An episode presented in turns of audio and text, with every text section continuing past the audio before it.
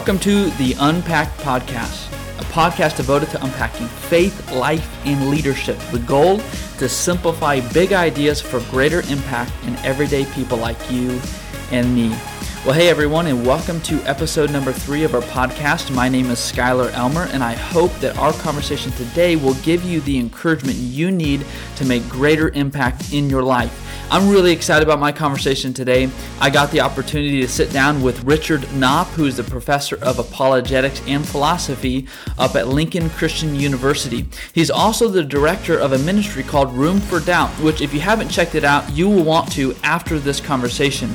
Today, we get to talk about doubt in the Bible. Has doubt in Christianity increased because more and more people are becoming unfamiliar with the Bible. Richard's answer was both shocking and a wake up call. So, enough with my introduction. Let's jump into my conversation with Richard Knopp. Well, I'm honored to have as my guest Richard Knopp. Rich, thanks so much for uh, being here. It's my pleasure. Thank you for asking me to come. Absolutely. Um, well, I'm so excited. Um, I know you have um, uh, what Lincoln is doing and what you're a part of with Room for Doubt is um, is incredible, and so it's benefiting the church in so many ways. And so, um, Rich, I guess before we begin, would you mind just kind of introducing yourself? You know, who are you? What do you do? And maybe what is your role uh, for Room for Doubt? How did it get started? Okay. Well, I guess uh, I could begin by saying I'm a PK. I'm a preacher's kid. So I was uh, born and bred in the confines, you might say, of the church. At least that's how I looked at it at times. How can I break out of here? Type thing. But, uh, you know, I, I was one of those people who didn't have a choice but to go to church all the time because my dad was a preacher. And uh, that uh, is both a wonderful blessing, but at the same time, it uh, it was also presented uh, you know, a variety of challenges. Uh, I didn't really have many doubts as I was growing up. My dad spoke with great conviction. I pretty much uh, presumed that the Christian faith was true, but as I grow grew older, uh, both in high school and, and into my college years, I began to ask the fundamental question: Is it really true? And I began to engage other alternatives and wonder why should I believe uh, Christianity is any truer than any other, any other philosophical or religious option?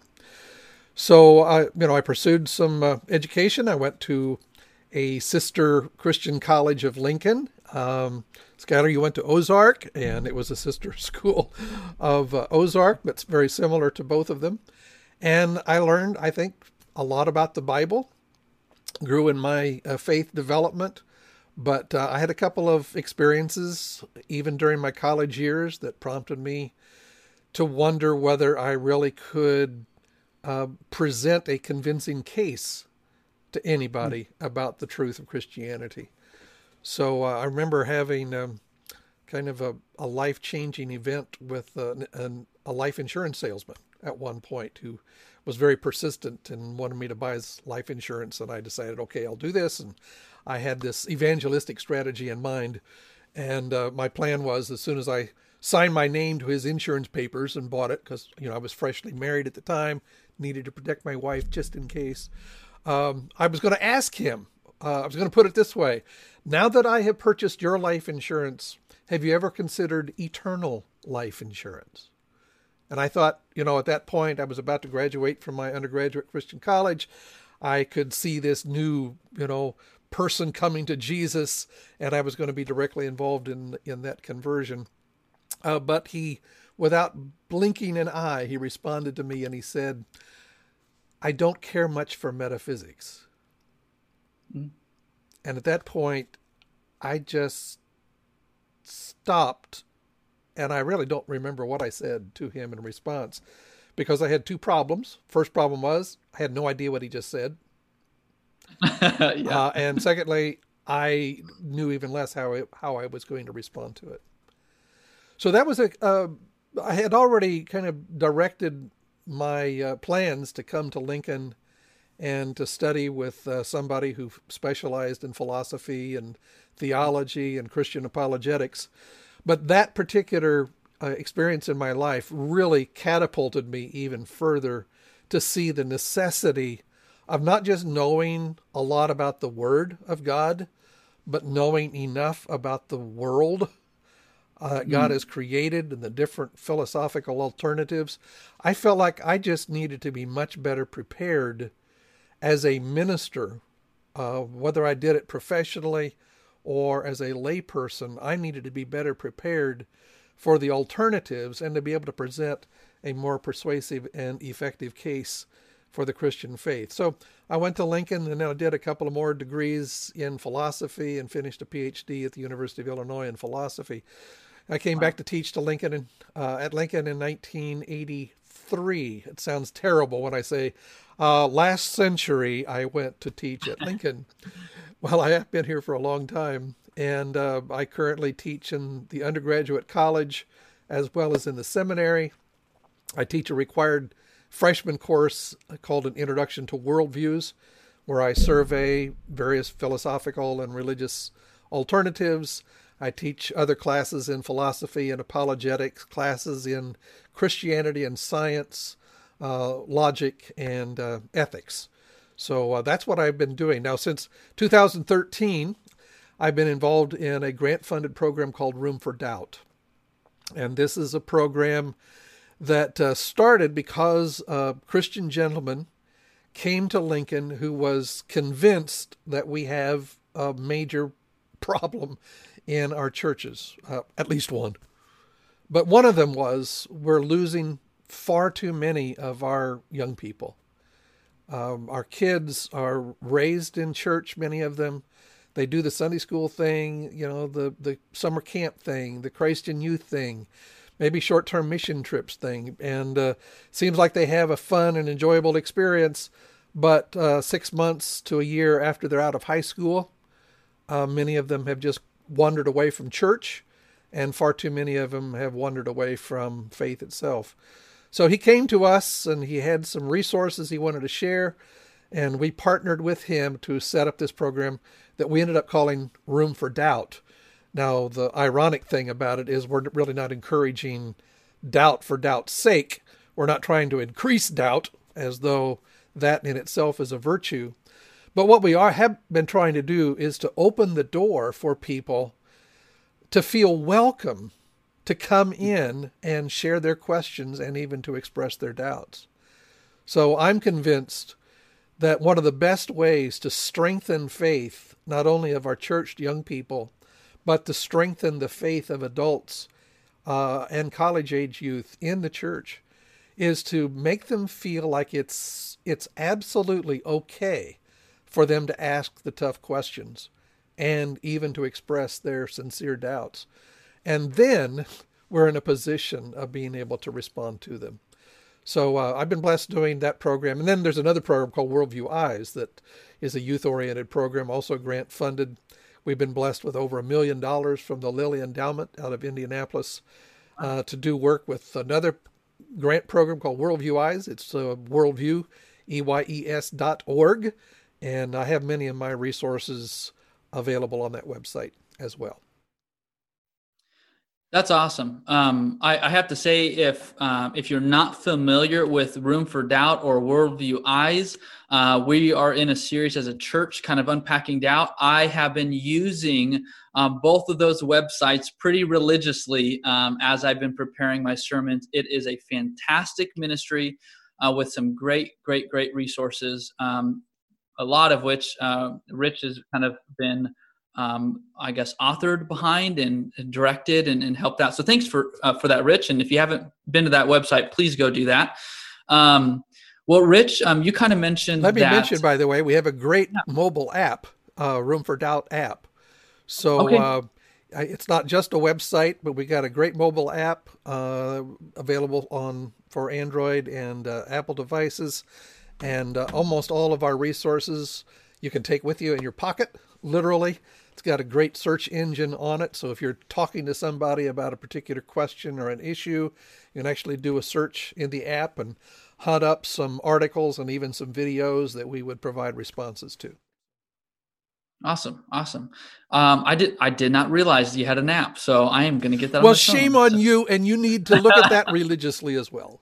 I will. I will.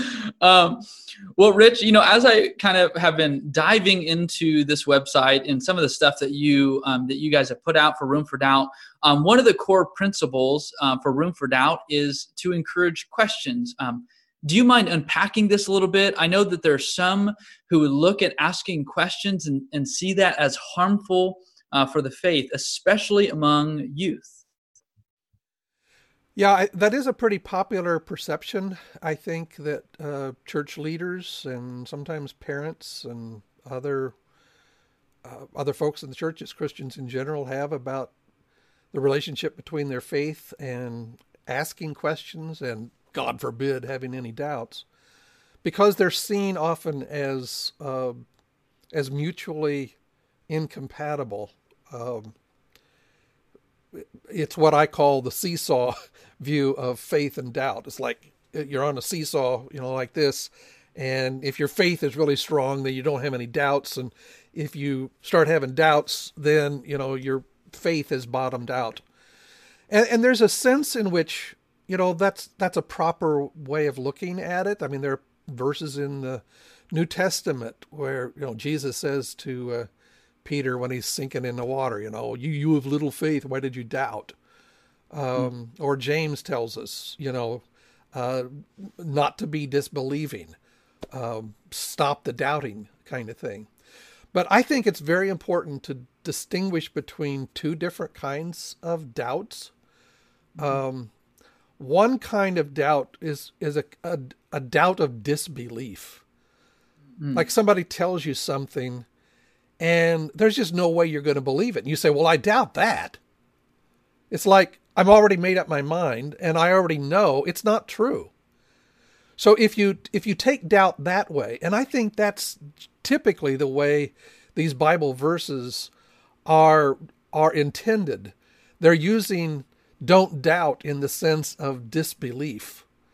Oh, but there there are, there's another very, very important kind of doubt, and it's actually a kind of doubt that we experience more frequently, uh, including Christians. And that's just the kind of doubt that arises when we have to acknowledge the fact that we don't have absolute certainty about something. Now, I am very convinced and convicted of God's existence and of Jesus as God's Son coming in the flesh of his death and his bodily resurrection. I'm convinced of the the uh, the truthfulness of Scripture, but I don't have absolute certainty about any of that. I have high degree of confidence, and I believe it's worth my life's commitment to it, and it's the best option by far of any other alternative. But I don't have absolute certainty about it. So if you don't have absolute certainty, then by consequence, there is always room for doubt. Hmm. Now, the, the unfortunate implication that some Christians have there is then is that they take doubt only in that one sense, and they tend to make people feel uncomfortable or even sinful for doubting, as though somehow it it is incompatible with their faith when in fact that person may just be having some doubts because they don't have absolute certainty about something. So when we see um, the importance of doubt in that sense, that's why this name that we came up with, uh, called Room for Doubt, I think is so effective because all we're trying to do is just to say to anybody, whether they are in the church, on the fence, or outside the church, hey, come to the table. And, you know, the table is inside this door, and we're going to open the door for you. And we want you to know that it's okay for you to have questions and even to express your doubts. And even if you disbelieve, even if you have doubt in the sense of disbelief, still come to the table and let's talk about why you don't believe what you believe. Um, and then we can talk about it.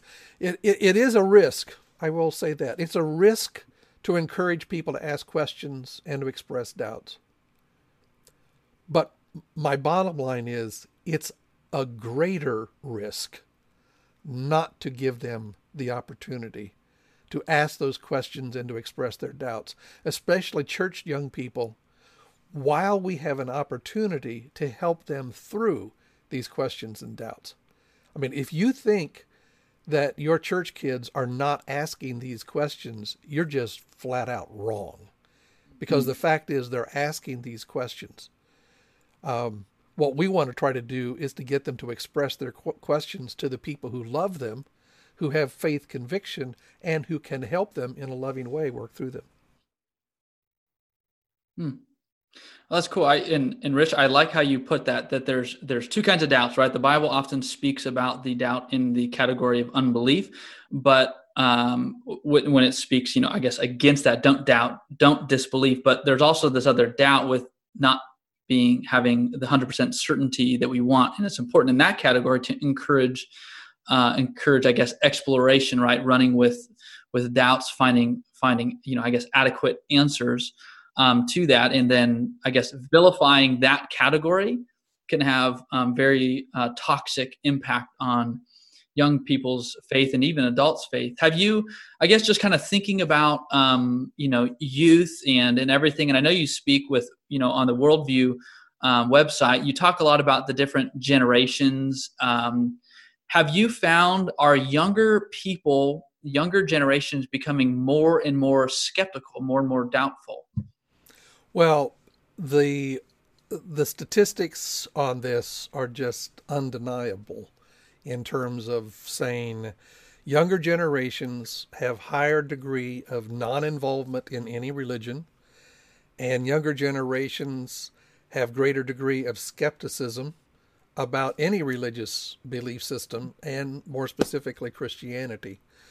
So for example, I mean the general stats on this uh, pertain to a group of people sometimes called the nones, so people who do not affiliate with any religion at all. In 1990, in America, in general, that stood at about 11%. Now, it's at about 28%. And when you look at the millennial age group, generally higher teens, up into uh, thir- age 30 and early 30s. When you look at the millennial group, that group in 1990 was 11%, and now it's at about like 36%.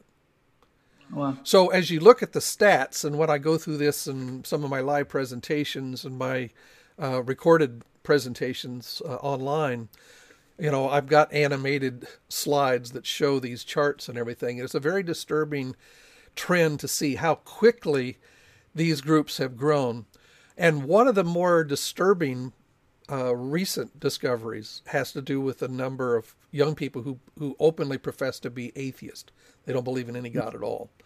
And if you track that over the last, I don't know how many years, and look at previous generations, whether it's boomers, Gen Xers, or millennials, the percentage of those who say they are atheists, they don't believe in any God, hovers at around 6 to 7 percent in America. Mm-hmm. However, the more recent study uh, commissioned for the, the Barna Research Institute found that the youngest generation, Gen Z, uh, this is the group of people approximately 13 years of age now to 18 to 19. So it's the teenage. That group has now almost doubled in the percentage of people who say they don't believe in any kind of God at all. So the Gen X stat on that right now is about 13% compared to the 6 to 7% of previous generations. So when we look at these demographic studies, uh, it, it should be extremely alarming for us. But to bring it home a little bit more closely, I don't think that the typical church person whether you're a member of a Sunday school class, attend church on a Sunday, even periodically, or a part of a small group, it's not that you've got to go out and look for these studies to be alarmed.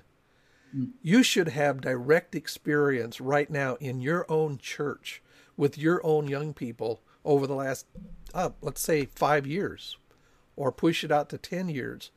And in all probability, your church and essentially any church would say, given the number of young people who were raised in our congregation, who are now out and about and on their own, how many of them have a very strong and vibrant Christian faith who are still actively plugged into church. Well, the general statistics on that um, indicate that about 65% of church young people are not engaged in church in their 20s. Mm. Now, I hope that's a much better uh, statistic for your congregation, but if your congregation is like essentially uh, every other one on average, it's over six out of 10 of our church young people who would not be engaged. So, this is a matter about which we should be extremely alarmed, and it should also give us a lot of motivation to start asking ourselves some questions. What can we and what should we be doing about it to try to make a difference? So, Rich, um, wow. uh, I don't know another way to say that. Is is there? Do you find a connection between making room for doubt with the youth and their engagement in church? Well, uh, yeah, that's a good question. Um, I think that when when when our when the typical young person is in church and growing up in church, maybe their their dad is an elder or a deacon, or uh, their mom, you know, was involved actively in some way. In other words, they're they're plugged in and and they they do the things that they're supposed to do. Uh, and the stats on this indicate a high percentage of them are learning the Bible stories. They're learning about the Bible characters. They're having a fun and positive experience in their church life growing up. All that sounds great.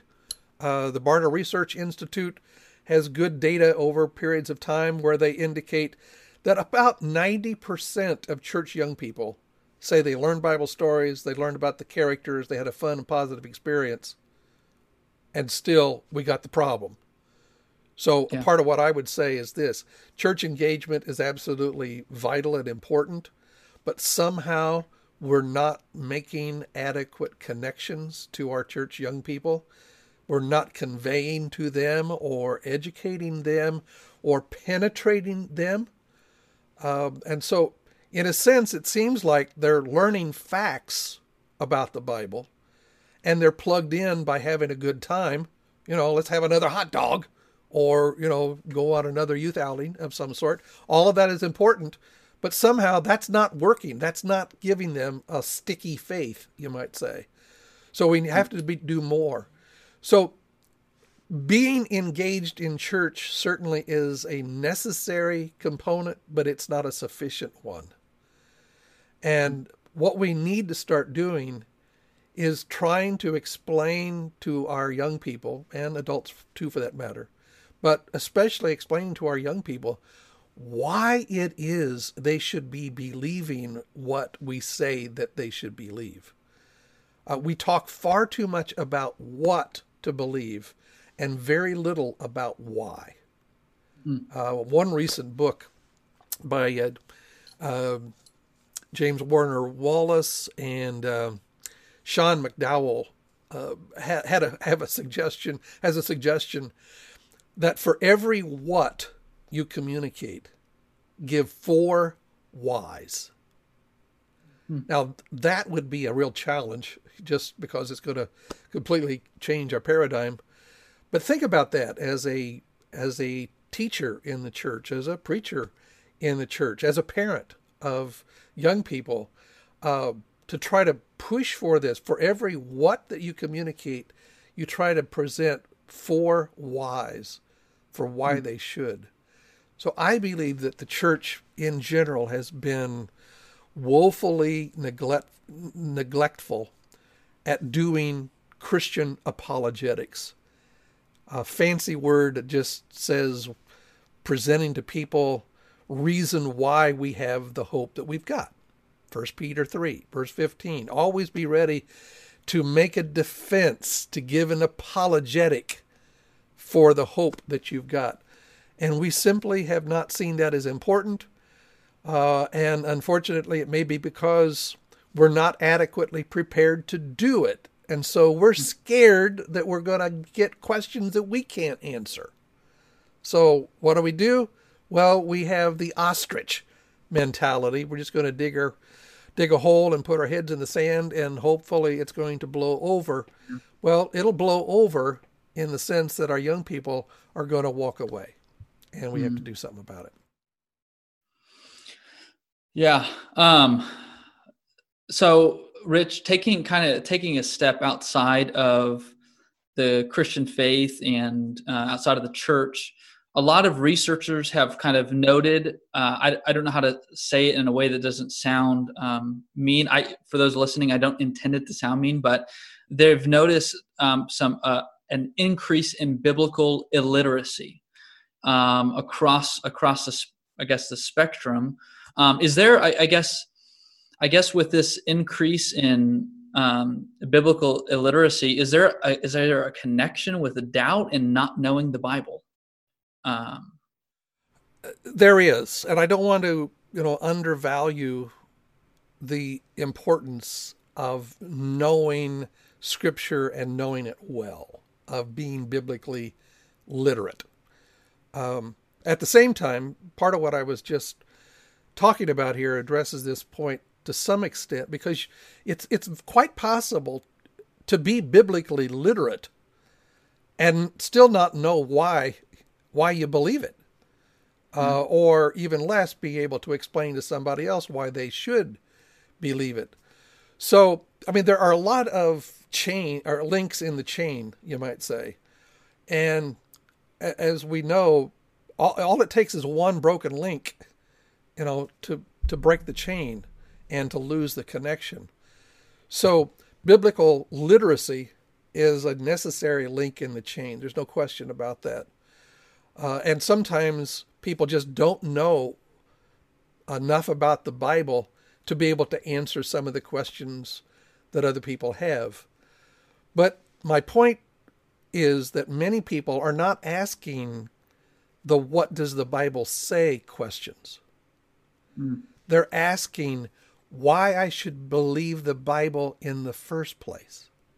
Mm. And and and just quoting scripture to respond to that kind of question does not answer the question. So, another link in the chain, uh, maybe it's several links worth, but at least another link in the chain has to be we have to take the why questions seriously and be adequately prepared to give an effective response to those why questions.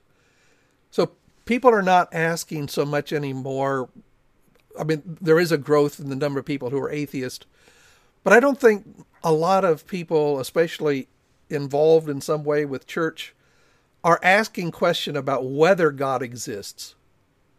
They're asking questions about what kind of God is this? I mean, what kind of a hmm. God is this who could allow a virus to shut down the world yeah.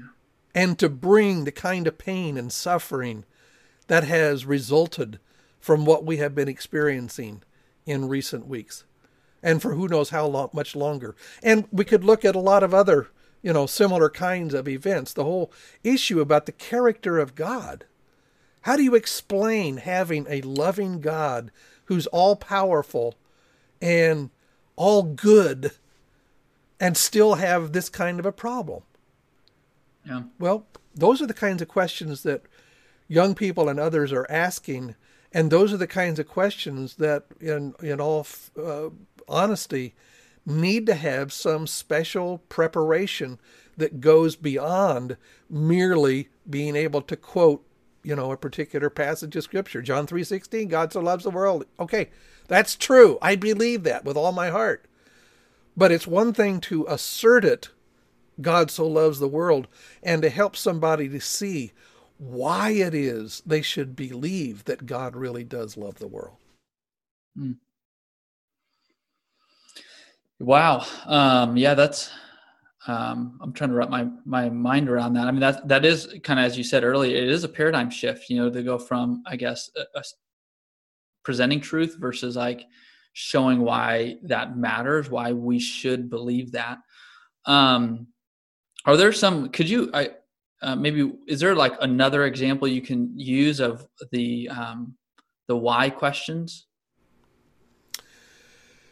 Oh, another example of the why questions. Um, you know, it begins with questions about God's character, questions about the the uh, trustworthiness of the authoritativeness of Scripture. Why should we believe that? I mean, um, questions about our own salvation, even. I mean, yeah. the, the, the point about doubt partly is that some kinds of doubt are intellectual in nature, and so we need to address questions about God and the Bible and Jesus and the resurrection of Christ. Those are those are issues and questions that might challenge the mind or the intellect. But a lot of people have why questions about why God didn't make me different as a person because I'm just not I don't make friends easily. I don't have very many friends. Mm. Why is it that I keep struggling in my Christian life and I keep doing the same things over again when I know they're not right? God does not want me to do it. And yet I continue to do that. I feel like a spiritual and moral failure. Why is it that that's the way it is? And how could God allow that? And how can I have any real sense of confidence that God can really and would really accept me the way I am. See, that's where the why questions get out of the intellectual domain, as important as that is, and come into the very personal, existential dimension where people are asking questions about their own personal identity, who mm. they are, they're asking questions about their relationship with God and how they can have any genuine confidence uh, that it is a stable relationship and they're not jumping in and out of heaven every three minutes based upon their behavior from Tuesday to Friday. So I don't know if that addresses what you were getting at, but I think yeah, it is yeah. important to keep these different what and why questions in mind in the context of some things are more intellectual in nature, some things are very personal or internal in nature that pertain to who we are, how we feel, to our conscience, and to our moral status. Mm, okay. Yeah, no, I, Rich, that makes sense. You know, and it's a it's a myriad of you know different um, I guess, issues and perspectives and challenges when it comes to answering the why questions, both, you know, how does this fit? Why does this matter to my life? You know, what relevance does this take, you know, for me? But at the same time, you know, it, it, it's why should I trust the message in scripture? Why, why, why is God worthy to give my life to when I see a tsunami wipe people out and being able to provide answers um, in, in that kind of vein? And, and so, okay, um, Rich, that's really good. Um, thanks for sharing that. What um, would you give any advice? Let's just say somebody has a friend who's very skeptical, and they're wrestling with that whether the whether the Bible is trustworthy, whether they can trust the God that's revealed in the Bible. Are there some like do's and don'ts for somebody trying to help a friend wrestle with those kind of doubts without turning them away from God or away from the Bible? Yeah. Well, uh, the first do is do something.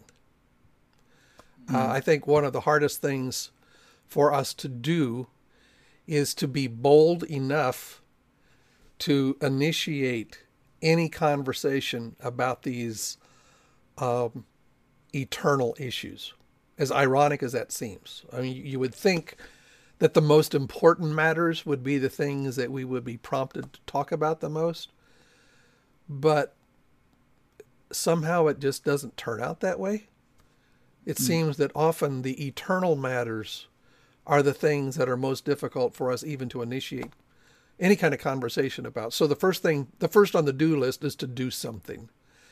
And the first on the don't list, I suppose, would be don't approach this person with the sense that you've got something to tell them. Mm. Now, that itself might be a paradigm change for a lot of us. It's not that you don't have something that you can tell them. It doesn't mean that you don't have something that you should, uh, in some way, get around to communicating to them. I guess I'm talking more about a mood here than I am the content of what you share. And far too many times, I believe Christian people have the mood or the mentality I've got something that you need to hear. Now shut up and listen to me and make sure you pay attention because I know what I'm talking about.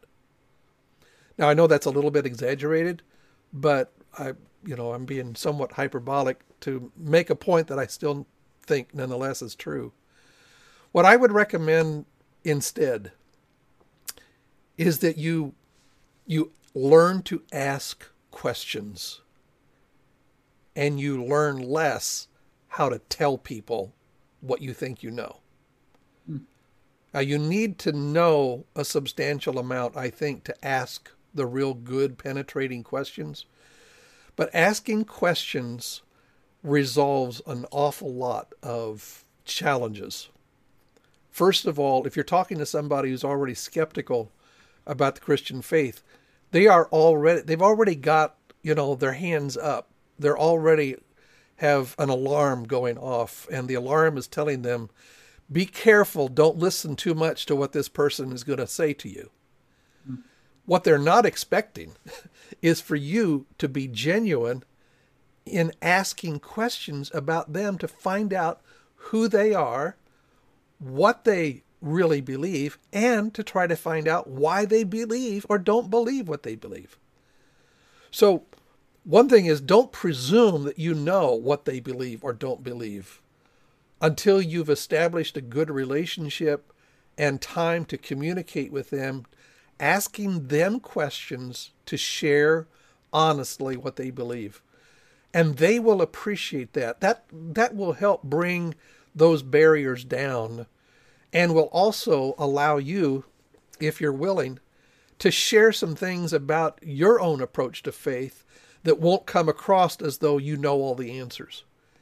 Mm. Now, you can be confident in your answers, but you can also come across as someone who's also wrestling with questions about faith. But you can still have confidence in those core principles of the Christian faith. And they need to hear your confidence, but they at the same time they also need need to sense your humility. So asking questions and asking questions and communicating in a way that that manifests your humility with them will do far more than you're having four points that you've hunted up on a website and you're going to throw at them as though all they need to hear are those four points, and then Jesus is going to come to them and the Holy Spirit is going to convict them. Uh, it'd be nice if it worked that way, but uh, it hardly ever does. Mm. But I do believe that by asking questions and prompting them to think about tough questions, I mean, questions about what they believe and why. Well, why do you believe that?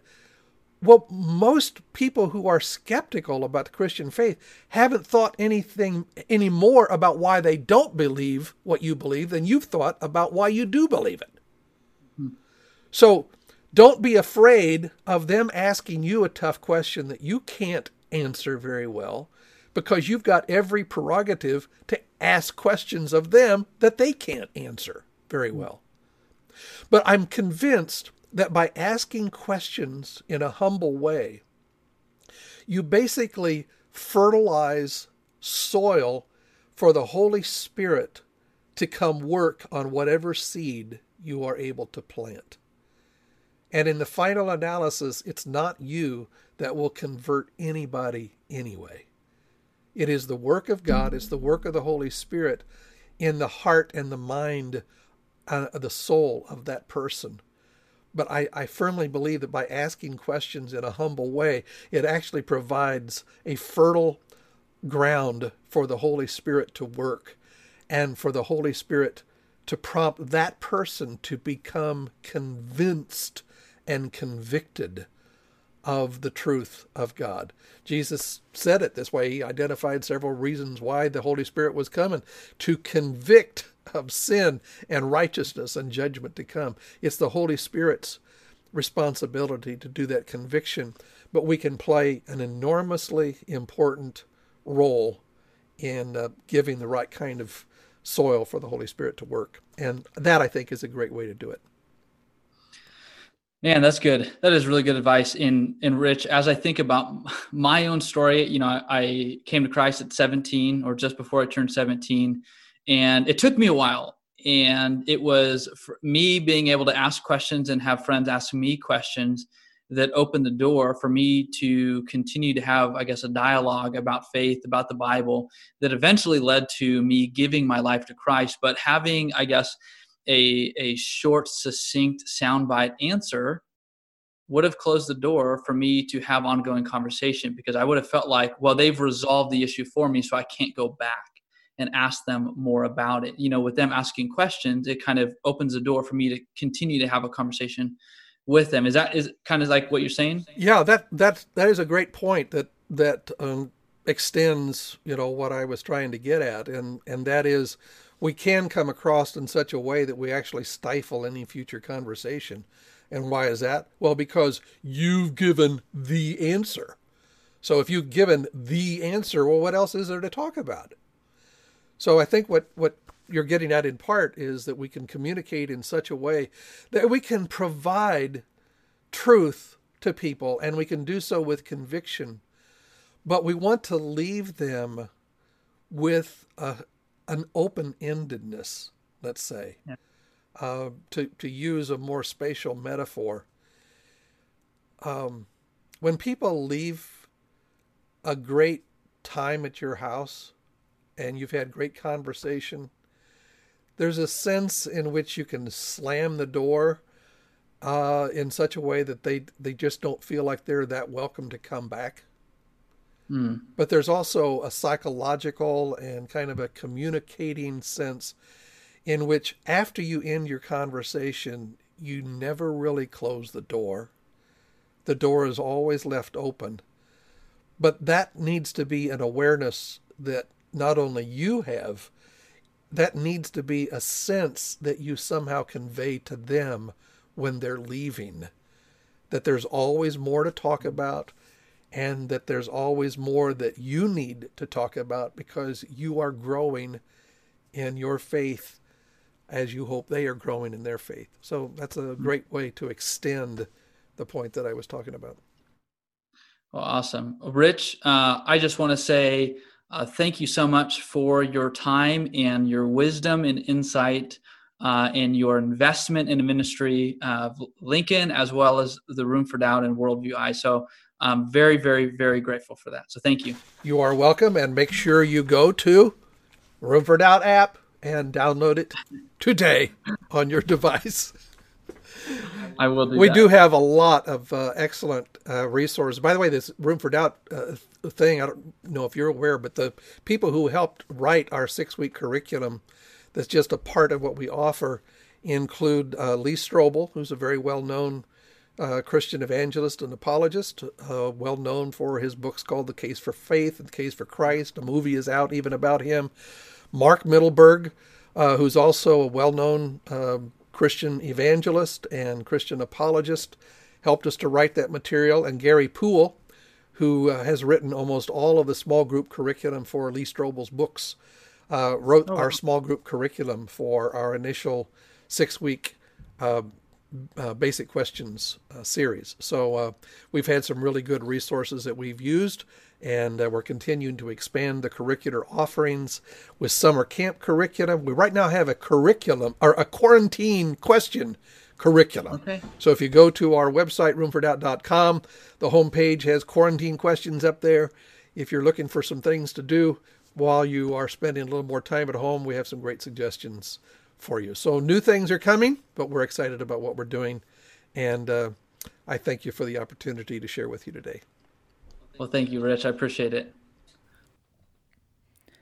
That was an eye opening conversation, and I feel guilty for spending so much time talking about the what than I do on the why. And hopefully, this conversation was encouraging and helpful to you. Next week, we're going to be talking about the problem of evil and suffering.